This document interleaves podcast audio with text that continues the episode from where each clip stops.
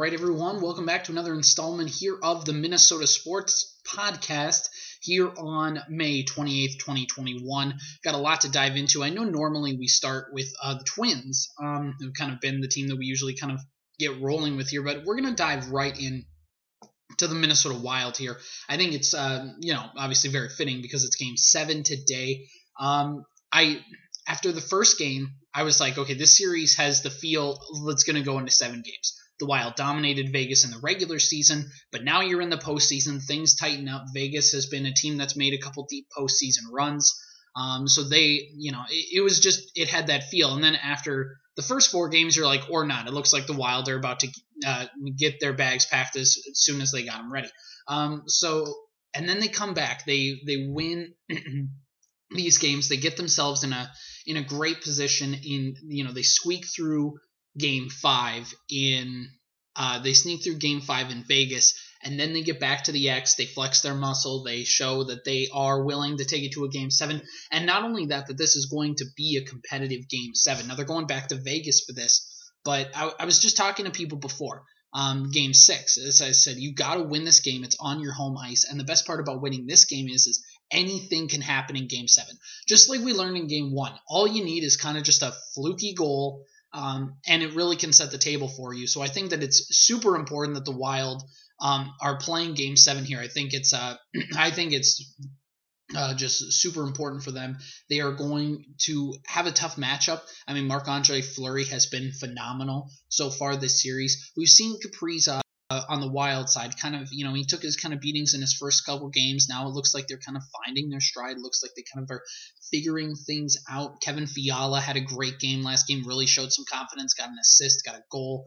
Um, everything's just clicking right now for the Wild, at least in the last two games, respectively. So I think that um, when you know you look at that, but I think the real series MVP so far, if the Wild win, and and I'm not sure if they give series series MVPs for the first round, but if they did, my series MVP would have to be Cam Talbot. I mean, this guy's been phenomenal. And I know I've said his praises throughout the season. I said he's been a solid goaltender, but the playoffs are when you need your goaltenders to step up. Just like in the NFL, you need your quarterbacks to step up. Just like in uh, baseball, you need your starting pitching to step up in the postseason. And, um, you know, basketball, I'm, I'm sure there's something. But uh, it's the one position where it can sink you if they are not playing at a high level. And Cam Talbot has been playing at a very high level. I mean, it's just been fun. I mean, the only one game maybe could have been game four. Um, but even then, I mean, he just had so many shots coming at him that the it really he did a great job given his circumstances. So I think it's I think Talbot deserves series MVP no matter no matter what, even if the Wild win. I, I think whoever wins, the goalies are going to get series MVPs just because of how brutal this series has been. This has been a tough defensive matchup, and I know there's things about the refs not giving calls and and and whatnot, but here's the thing: it's a little bit of playoff hockey. Like, um, you know, the refs have had some unfair calls going towards the Wild's way, but that hasn't lost them any games. Um, the when the Wild have lost games, it's been been because of their inability to score off Fleury. Um, but it's just been some tough playoff hockey. If you were drawing up a first round playoff matchup, this wouldn't be the one as a Wild fan you'd want, but it's one that's certainly entertaining. It's one that will be remembered because no matter if the Wild win or lose this series, they're playing with house money right now. Nobody was expecting them to really take it to game seven in this way, especially after going down 3 1.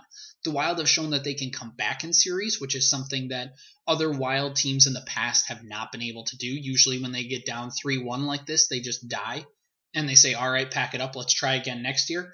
Um, I think it's been uh, it's shown a great testament to Evason. It's been a great uh, testament just to the Wild leadership and to this new crew, or at least this new kind of next wave, I should say, of Wild hockey led by Kaprizov. And I know Kaprizov hasn't been spectacular in the series, but um, you know, I, I still think it's just he's getting his first playoff action. He's getting a lot of playoff action against a good team. I think because no matter what, again, the Wild are playing with house money. If they lose this series, everybody was expecting them to lose. Nobody was nobody was realistically expecting them to take it to seven games the way that they're doing.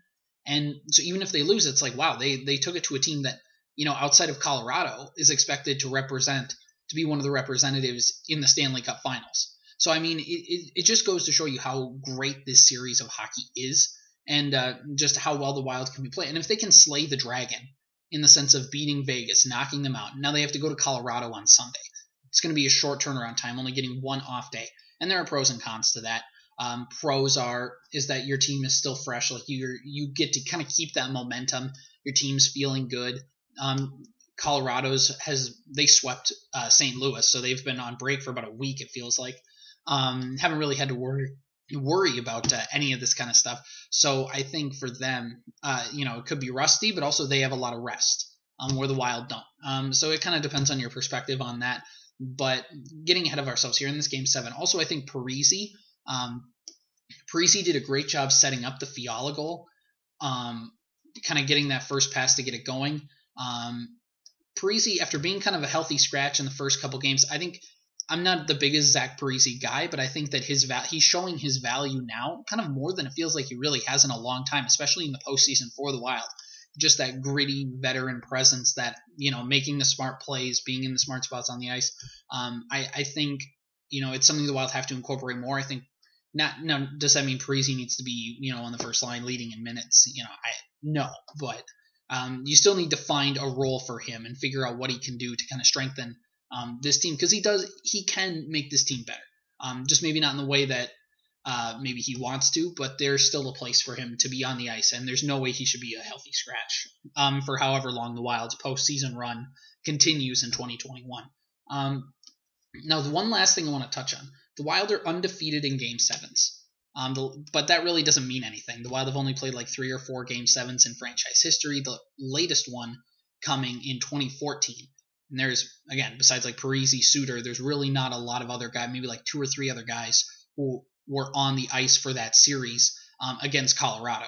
So it it doesn't really mean anything. It's kind of like the Twins have lost this many straight postseason games. And, you know, for a lot of players in 2019 or 2017, they really weren't on those previous teams. So that streak, even though it still continues, didn't really matter to them. Like they weren't a part of it yet. And the same thing goes for the Wild. They're they don't get to be a part of the Game Seven winners club. Um, they don't get to be part of that history until they actually win one, or it doesn't mean anything to them until they win. Um, but on the contrary, Vegas the last two seasons has blown three one leads um, in the postseason. Um, they blew a three one lead uh, to San Jose a couple years ago and lost. Um, they blew a three one lead last season. I can't remember who was against, but they ended up winning um, if uh, I'm correct, and if somebody uh, somebody wants to rebut that, they certainly can. Um, Vegas, I don't know what it is. I don't know if it's just they kind of get ahead and they take their opponents lightly, or they just don't know how to close it out. Um, whatever the case is, we have a game seven, and in these game sevens, it's a winner go home mentality. Anything can happen. Having a bad first period can sink the team. Like there's no we have to come back and get them next game. It's this is it. Everything is on the line, and that's what's fun about it. So, um, looking up uh, the the time here for the Wild game tonight. If you uh, listen before the game, um, 8 p.m. NBCSN, um, maybe Bally Sports North. I have no idea, um, and I don't have Bally Sports North, so NBCSN is where I'm going to be watching it. Um, so yeah, it's going to be a great game. So just everybody everybody enjoy it.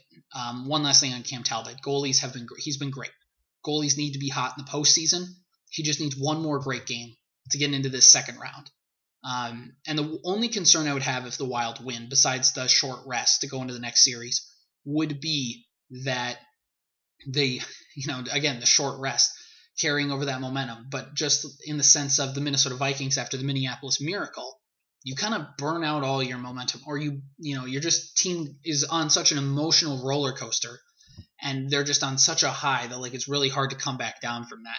Um, to a lesser extent you can maybe say the twins in 2009 after winning game 163 um, you know luke getting swept by the yankees just barely putting up a fight. Um, that could also just be the twins weren't for the twins playoff runs they weren't that good. The yankees went on to win the world series that year. Um, but either way um, if they do win tonight and they win it in like a, two to one or one nothing game uh, late in the third period, just make sure that that emotional high doesn't uh, have an have a negative impact coming into the next series, or it doesn't just emotionally drain you. So you, you know you're just exhausted by the time you get to uh, by the time you get to Colorado. So we'll see what happens. Uh, go wild though. Um, all right. So moving on now, we're going to move on to the Twins here. The Twins are starting to hit their stride. I really think they are. Um, Sano has finally found his swing, and that's just kind of who Sano is. He's a streaky Adam Dunn. I think that's I've kind of waited to hold off. I've made the joke before. He's like Adam Dunn. Um, for those of you who don't know, Adam Dunn, slugger, played for the Nationals, the White Sox. I'm sure he had a couple other teams in there. Um, he was a, a guy who he was a big dude, could mash the ball. The only problem was he struck out a lot, and that's been Miguel Sano's downfall in his career. Um, I think, and this is without doing a deep dive into the numbers, um, is Adam Dunn, Miguel Sano, are those two guys comparable? Um, I would say Adam Dunn didn't feel as streaky, but then again, didn't really watch him that closely until he really got with the White Sox, and even then didn't really watch him that closely. Miguel Sano just feels like a streakier Adam Dunn. Feels like he just has that um, where he can just go so cold that it's a, a, detriment to put him in your lineup. He can maybe get you a walk in a game, but for the most part, he's going to strike out. He's going to strike out badly. He will not make solid contact. But when he does start to make solid contact, he launches balls into orbit. He just, I mean, he he's such a plus to your team that you wish you could have him bat, you know, twice in the order. Um, you know, have him bat twice in the starting nine. I, you know, he and that's so frustrating with him is you can see the great player. And it's kind of like that with Buxton too. You can see the great player in there. You see what it is that makes them great. Um, and then you just don't see it enough. And that's the frustrating part. It's almost as fr- you know, it's not the frustrating case of like, oh, we never saw this. We, ne- you know, we, you know, or, or a bust who we never saw any potential with. So it's really easy to dump them. It's hard to try and if you're a person who wants to move on from Buxton or Sano, it's really hard to do that because they show those flashes of talent and they're so great and you can see them. It, it's like these guys can be building blocks around a team, and then when they're on their lows, it's like we can't work with them at all. Um, and that's been Miguel Sano. But Sano has been finding his swing. The Twins have uh, kind of benefited from an easier schedule. I know they won two out of three in Cleveland, who's in second place, but they recently just swept Baltimore. Uh, they've won like 17 straight against the Orioles. Orioles are still in the middle of a rebuild. They're bad, but you don't have to apologize for it. Now they have a three game series at home against the Royals, who just fell under the 500 mark. Um, you know, the Royals are they're a team that's probably going to be probably about where they're one game below 500 right now. Um, and I could see them ending the season somewhere kind of close to that, or like a team that wins about 78 to 83 games. They're a team that's good enough to not be really bad, but they're not a team that's realistically going to compete for a playoff spot. Um, so it it's still games. I think I believe the Twins, according to Fangraphs, are favored um, in all three games, and the Twins then go to Baltimore again for a th- or they played Baltimore at home. Now they go to Baltimore for a three game series, and then they go to Kansas City for a four game series. And the Twins are favored to win all those games according to Fangraphs, except for two of those in Kansas City. Um, and even then, it's like a 48, 49% chance, so it's still a toss up. Um, the Twins obviously aren't going to win all the stretch they've played Baltimore and the Royals is 13 games. So far, they're 3 0. They're not going to go 13 0. But if they can go like 10 and 3 in that stretch, it still doesn't push them that close to the 500 mark, but it kind of gets them close enough. It gets them to be like, okay, this team.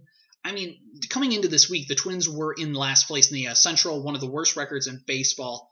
And again, they were the Tigers were ahead of them in the standings. The Twins should be nowhere near the Detroit Tigers in the standings when the season's all said and done. The Twins have again some had probably sunk their season in May. They but towards the end of May, they have a chance to try and make something of it to at least make it some kind of competitive. Um, the, the one downside, and even if the Twins do win 10 out of the next 13, heck, if they even win the 13 in a row, which again, unlikely, um, the bullpen has still been an issue even in the games against Baltimore, I, um, all three games, the Twins have given up runs late. Um, the Twins have just had the offense been able to kind of overcompensate and kind of pad their leads for them for the most part. Um, Tw- Hansel Robles gave up a run in the ninth inning uh, on Wednesday. The Twin uh, Jorge Alcala gave up a go-ahead home run in the eighth, and he was lucky that the Twins followed with like six in the bottom half of the inning. Um, you know, it, it, it's just stuff like that where it's like Rogers hasn't been able to close out games. Robles hasn't been able to close out games. Colome hasn't been able to close out games.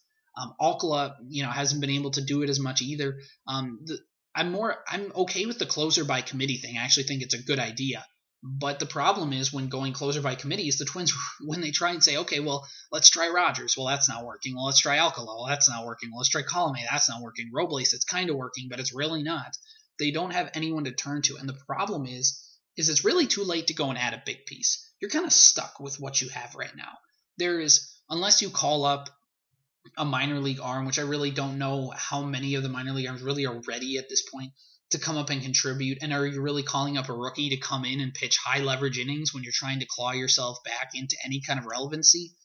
They're just kind of stuck. They kind of have to roll with what they have right now, uh, for better or worse. Um, I don't know. It, it's still an issue. It, the, they didn't address their bullpen well enough, or at least the signings they brought in to address it have just fallen flat, whether it's Colome or Robles. Um, you know, you lost Trevor May, you lost Sergio Romo, you lost um, you lost Matt Wisler. Tyler Duffey's regressed. I mean, it's nowhere near the bullpen of 2019 or 2020.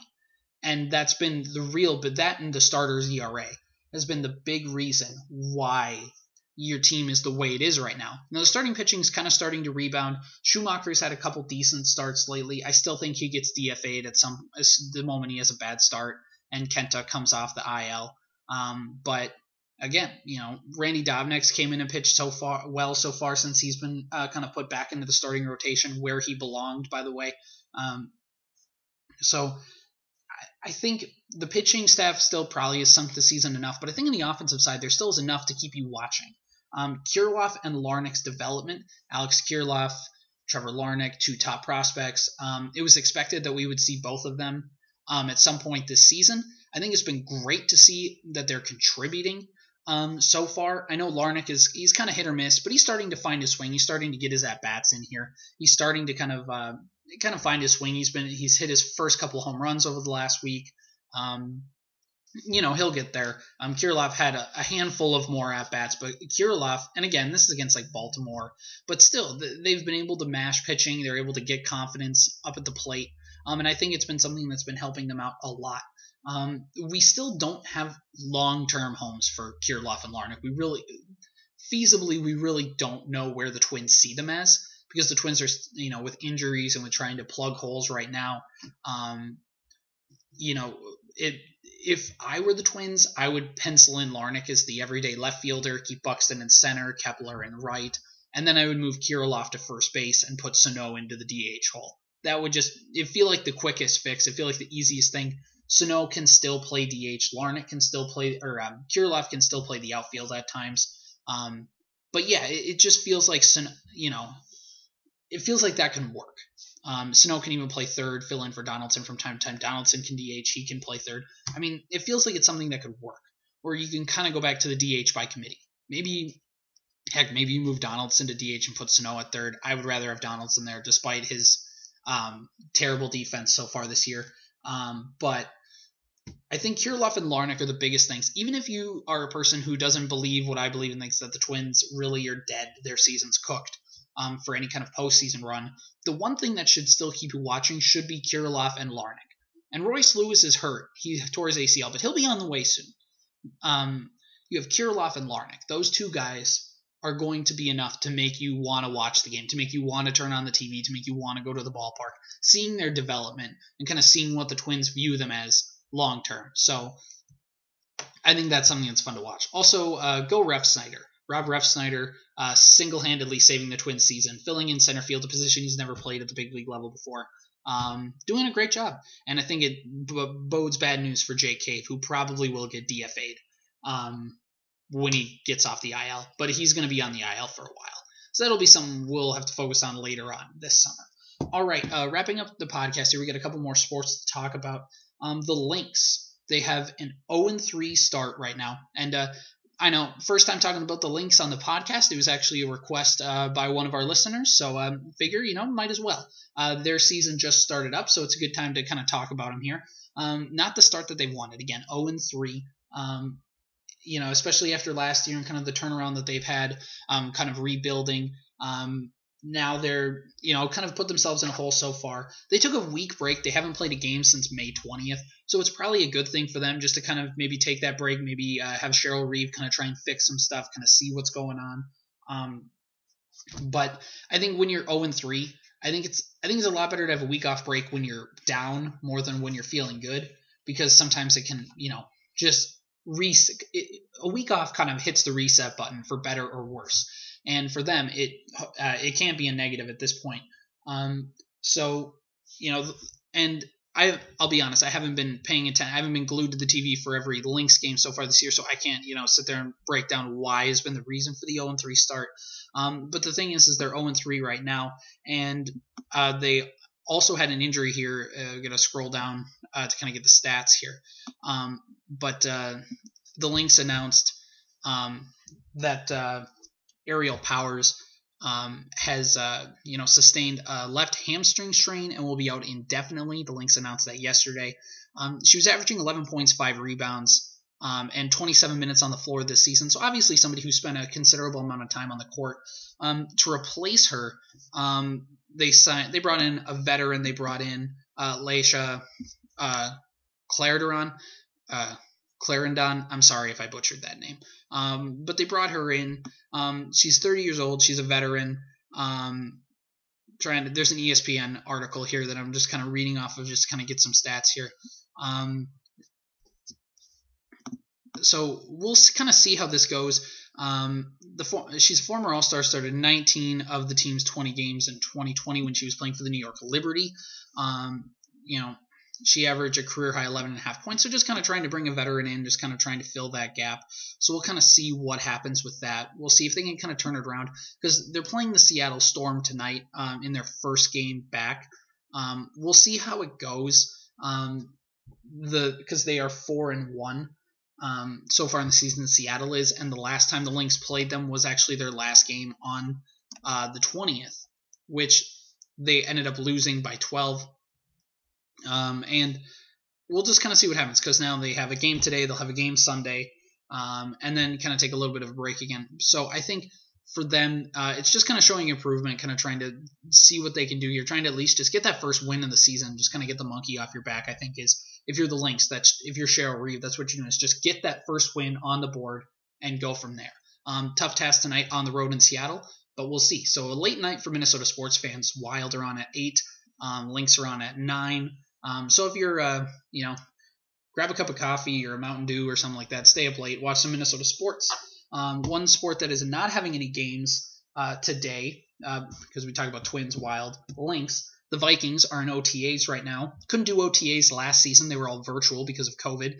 Um, now with uh, vaccinations and protocols being kind of lifted, um, they're able to practice again. And most of the players have shown up. I know it was a league-wide thing. Some players weren't going to show up um, because of COVID, and um, really, it's a bargaining chip for the players' union um, to basically, you know, just create more off time for players, which that's their prerogative. I'm not, I'm not getting into the whole NFL union spiel here, but um, uh, basically, uh, some veterans around the league kind of threatened that they weren't going to come. A lot of them, I think, for the most part, have. And I'm not trying to sound like pro team or something like that, but um, I think it's great that uh, players get there and they kind of get that time in. For the rookies, especially, uh, the rookies need this mini camp time. I know they just had rookie mini camp to try and kind of intro. And again, this for non you know diehard NFL fans. The rookie mini camp is kind of held a week after the draft, a couple weeks after the draft. Um, gives teams a chance to kind of introduce rookies to their system, into their playbook, into how they do practice, and more importantly, gives the coaches a chance to really kind of get to know a lot of these rookies. They've they get their first chance to coach them, and they get a lot more one-on-one interaction because it's just a group of rookies and practice squad players. Um, so they really get a chance uh, to kind of see what they have and kind of see what they want, kind of what they're, you know, if they feel like they can work with some of these rookies or kind of what their thing is. Again, introduce them to the playbook, all that good stuff. So that way, when the veterans get here, it can just be a practice. Nobody's having to, you know, you're not having so much to try and teach people. It's more, okay, now let's go. Like, we got to go. Um, and I think that's been good because also it gives the rookies a chance to gel um, with the veterans. And, um, you know, uh, Darrisaw and Davis. Christian Darrisaw, the Vikings' first round draft pick, left tackle, uh, Riley Reiff's replacement, even took his number. Um, and Wyatt Davis, third round pick, guard, uh, great kind of draft steal for the Vikings. Had a second round grade on him. Uh, ended up falling in the third to them. Um, he's expected to probably play a right guard. Um, so, but they've both been practicing with the twos, um, the second team, the backups, if you will. Um, the first team, the starters. Uh, they've been, you know, it's been Rashod Hill at left tackle, and I believe Dakota Dozier at guard. Um, and before Vikings fans grab their pitchforks and torches and go to TCO and Eagan, um, I think it's just important to remember that it is still, you know, even though rookie minicamp is over, um, Klint Kubiak, the Vikings' new offensive coordinator, uh, you know, has basically said we got to make them earn it. We got to make them get their spot, and I think that's just coach talk um, a little bit. I think you know I think sometimes coaches get too enthralled in the coach talk and the we got to make them earn their spot. Zimmer uh, said in the press conferences multiple times, Darrisaw and Davis they really have to earn it. We're not gifting them anything, and I think that's good. I think that's good to a point. I think you don't want to just hand these young kids the keys to the car. You got to kind of make them come in, earn their spots. That way, when they do get penciled into the lineup, because they will, um, they you know their teammates around them feel like they've earned it. They've the coaches have more confidence knowing that they kind of had to battle for it um, you know, make some kind of practice harder, work harder, whatever. Um, but I think you can't do that forever. You're not going to be rolling into week one and, you know, being like, well, Rashod Hill is going to be the starting left tackle. And the Vikings have done that before. I mean, heck, Justin Jefferson was the best rookie, rookie wide receiver we've seen in a long time, especially for Vikings fans. And he didn't play the first th- like two weeks. He was just non-existent because the Vikings like to kind of slow cook their rookies. Um, but I, I really think Christian Darrisaw has to be the starting left tackle. I think Rashod Hill can, you know, play well in spurts. I think he's a good backup tackle. He's a good guy that can fill in on either one. I think Dakota Dozier should be nowhere near the field when the season starts, but you know, I, I think it's good to a point.